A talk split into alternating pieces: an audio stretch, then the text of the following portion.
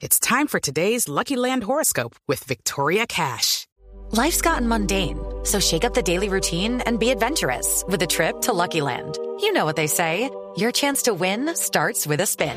So go to LuckyLandSlots.com to play over 100 social casino-style games for free for your chance to redeem some serious prizes. Get lucky today at LuckyLandSlots.com. Available to players in the U.S., excluding Washington and Michigan. No purchase necessary. VGW Group. Void where prohibited by law. 18 plus. Terms and conditions apply.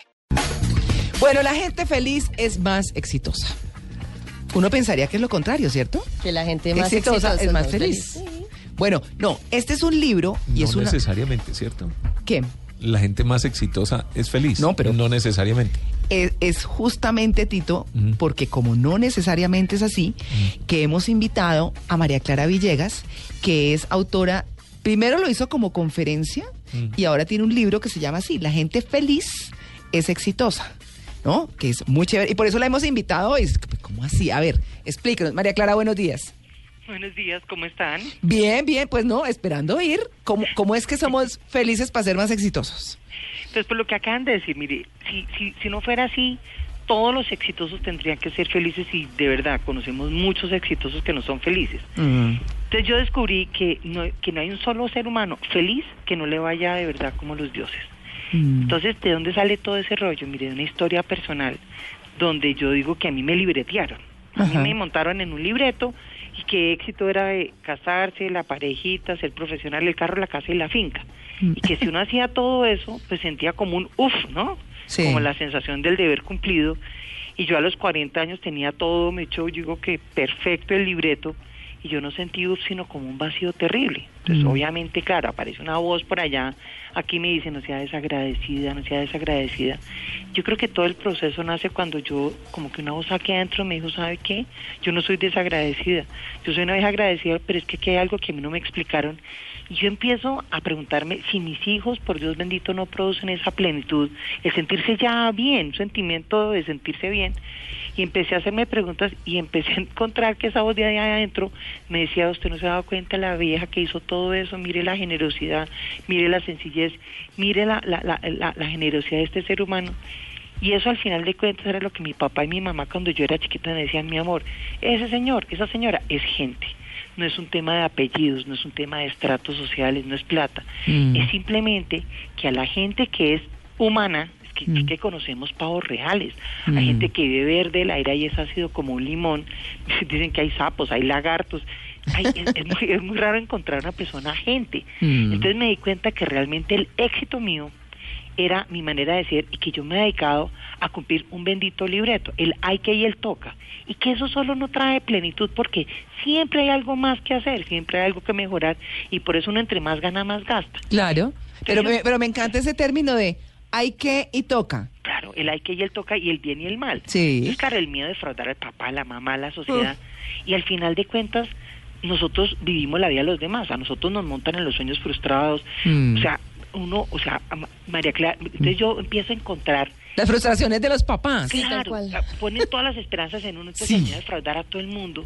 Entonces yo al final lo que descubrí es lo que yo dicto en esa charla durante 10 años, que fue una vaina impresionante, y ahora este libro que se vende como pan caliente, es que yo digo que somos como el pato Donald. Sí. ¿Se acuerdan del patico Donald que tiene dos voces, un Sí. diablito y un angelito? Miren, no es que haya una voz mala y una voz buena. El diablito es lo que llamo María Clara. El libreto, el ay que él Ah, toca, pensé el que el tiene- yo. María Clara. Claro, la María Clara, sí, mi María Clara, que todo el día vive muerta de miedo, que no siente, que siente crash, que es miedo, miedo a defraudar, miedo a perder, miedo a que, de alguna manera, a, a sentirme juzgada frente a Mm. ese bendito libreto que una sociedad tra- me, me- me impuso. Entonces yo me di cuenta que María Clara es una vieja adorada, espectacular, pero que me hizo muy- me hace mucho daño. Entonces yo aprendí, y digo un poquito, pero eso digo, yo aprendí a mandar a María Clara al carajo, que además es la primera voz que aparece, y yo llamo a María, a la persona que yo descubrí que soy y que quiero ser. Entonces yo Mm. llamo a manda a al carajo y llamo a María, y María me dice, ¿qué te dice tu generosidad? O sea, yo me definí como amorosa, generosa y sencilla. Entonces, y Mm. resulta que yo descubrí que las virtudes hablan, y no hablan en la cabeza, sino como aquí, como en el corazón, y por eso entendí que me decían, mi amor, póngale el corazón a las cosas. Yo decía, pues que el corazón es un músculo. Mm. Es que esas voces salen como aquí al ladito del corazón.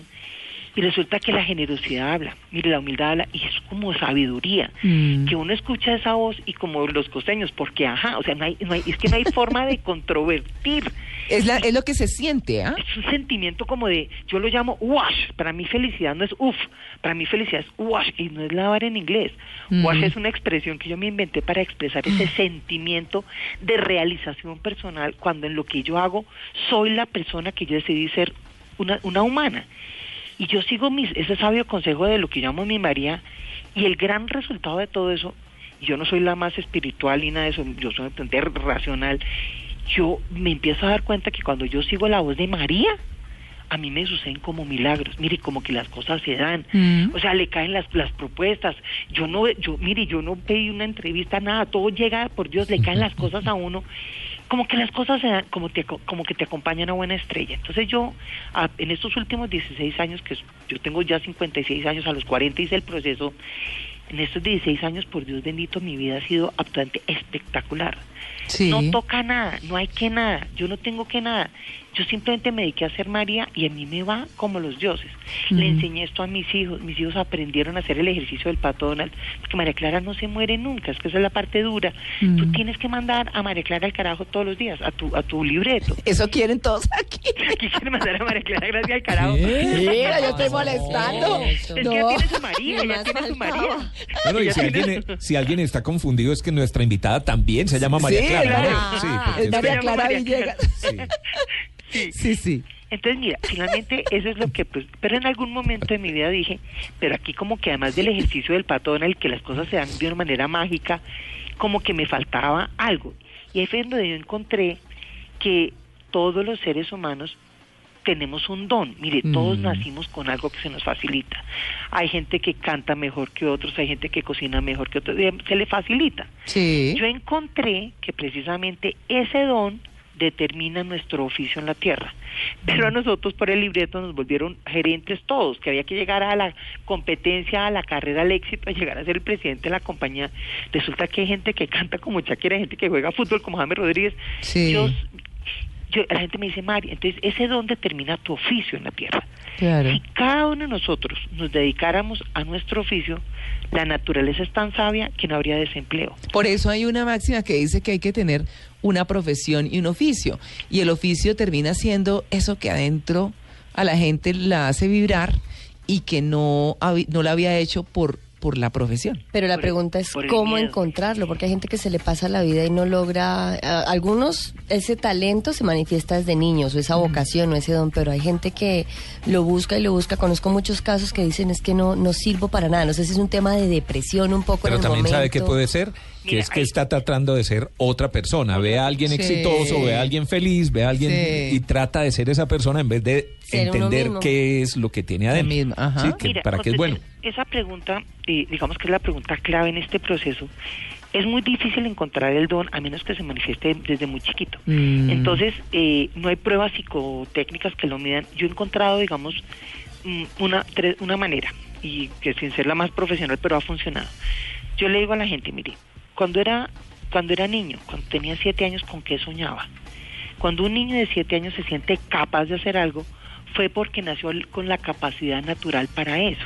Detrás de eso hay eso. Una vez le pregunté esto a una señora que quería hacer un proceso y me dijo, oiga María, estoy tan llevada que no me acuerdo.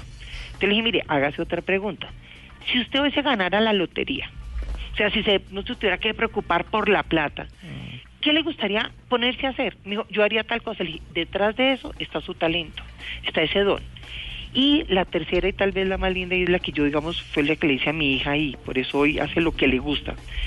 Le dije, muñeca, ¿qué te pondrías a hacer el resto de tu vida sin aburrirte? Mm. Me dijo, mamá, yo sería capaz. Ella soñó desde chiquita con ser artesana, Mm. con tener un taller de artesanías. Me dijo, yo sería capaz de pintar a la Virgen de Guadalupe toda mi vida. Hoy tiene un taller de artesanías. Ah. Mi, mi hijo, yo tengo dos hijos, mi hija y mi hijo. Mi hijo me dijo, mamá, yo quiero ser torero. María Clara dije, No. miércoles, no, pues torero. la- María me Sí. dijo, ¿qué me dice la generosidad? La generosidad me dijo, mi hijo, tiene derecho a ser feliz. Yo soy la mamá de Juan Sonanilla, un torerazo, que paralelo a eso me dijo, mamá, esto es una profesión de gente joven, voy a combinar esto con una administración de empresas, hoy en día es consultor de empresas, mi hija me dijo, quiero combinar esto con arte, arquitectura, no voy a ser arquitecta, pero eso me da, y hoy mi hija vive de vender guadalupanas. Y Ah. tengo un hijo que fue torero y hoy es un administrador de empresas. Bueno. Entonces, la felicidad no está en el don, la felicidad está en entregar con el don de gente, o sea, con humildad y generosidad, algo que tú tienes, que tienes y que le puede servir a un tercero. Está buenísimo. Ese es el punto. Ser uno. La felicidad es ser Sí, uno y no sí. lo que un tercero quiso hacer de nosotros. que eso fue mucho un problema de nuestra generación y es que, pues obviamente los papás siempre quieren de uno lo mejor, pero sí, sin darse cuenta, a veces quieren o representan en uno sus frustraciones. Claro. Y, y, y hay hijos que resultaron estudiando otras cosas porque que los papás no pudieron estudiar y, y los enfocan por ahí y no les va bien. Pero María Clara, lo mejor desde el criterio de los papás, no lo mejor desde lo que lo hace uno feliz. Claro, exactamente. Eso es, eso es. Pues bueno, ahí está el tema, ¿no? La gente feliz es, Es más, más exitosa. exitosa. Sí, Eso. señora. bueno, ahí está. Libro, conferencia, lo que quieran. María Clara Villegas, muchas gracias. Mil gracias a ustedes. Bueno. Mil gracias. Buen día. Feliz día. Chao.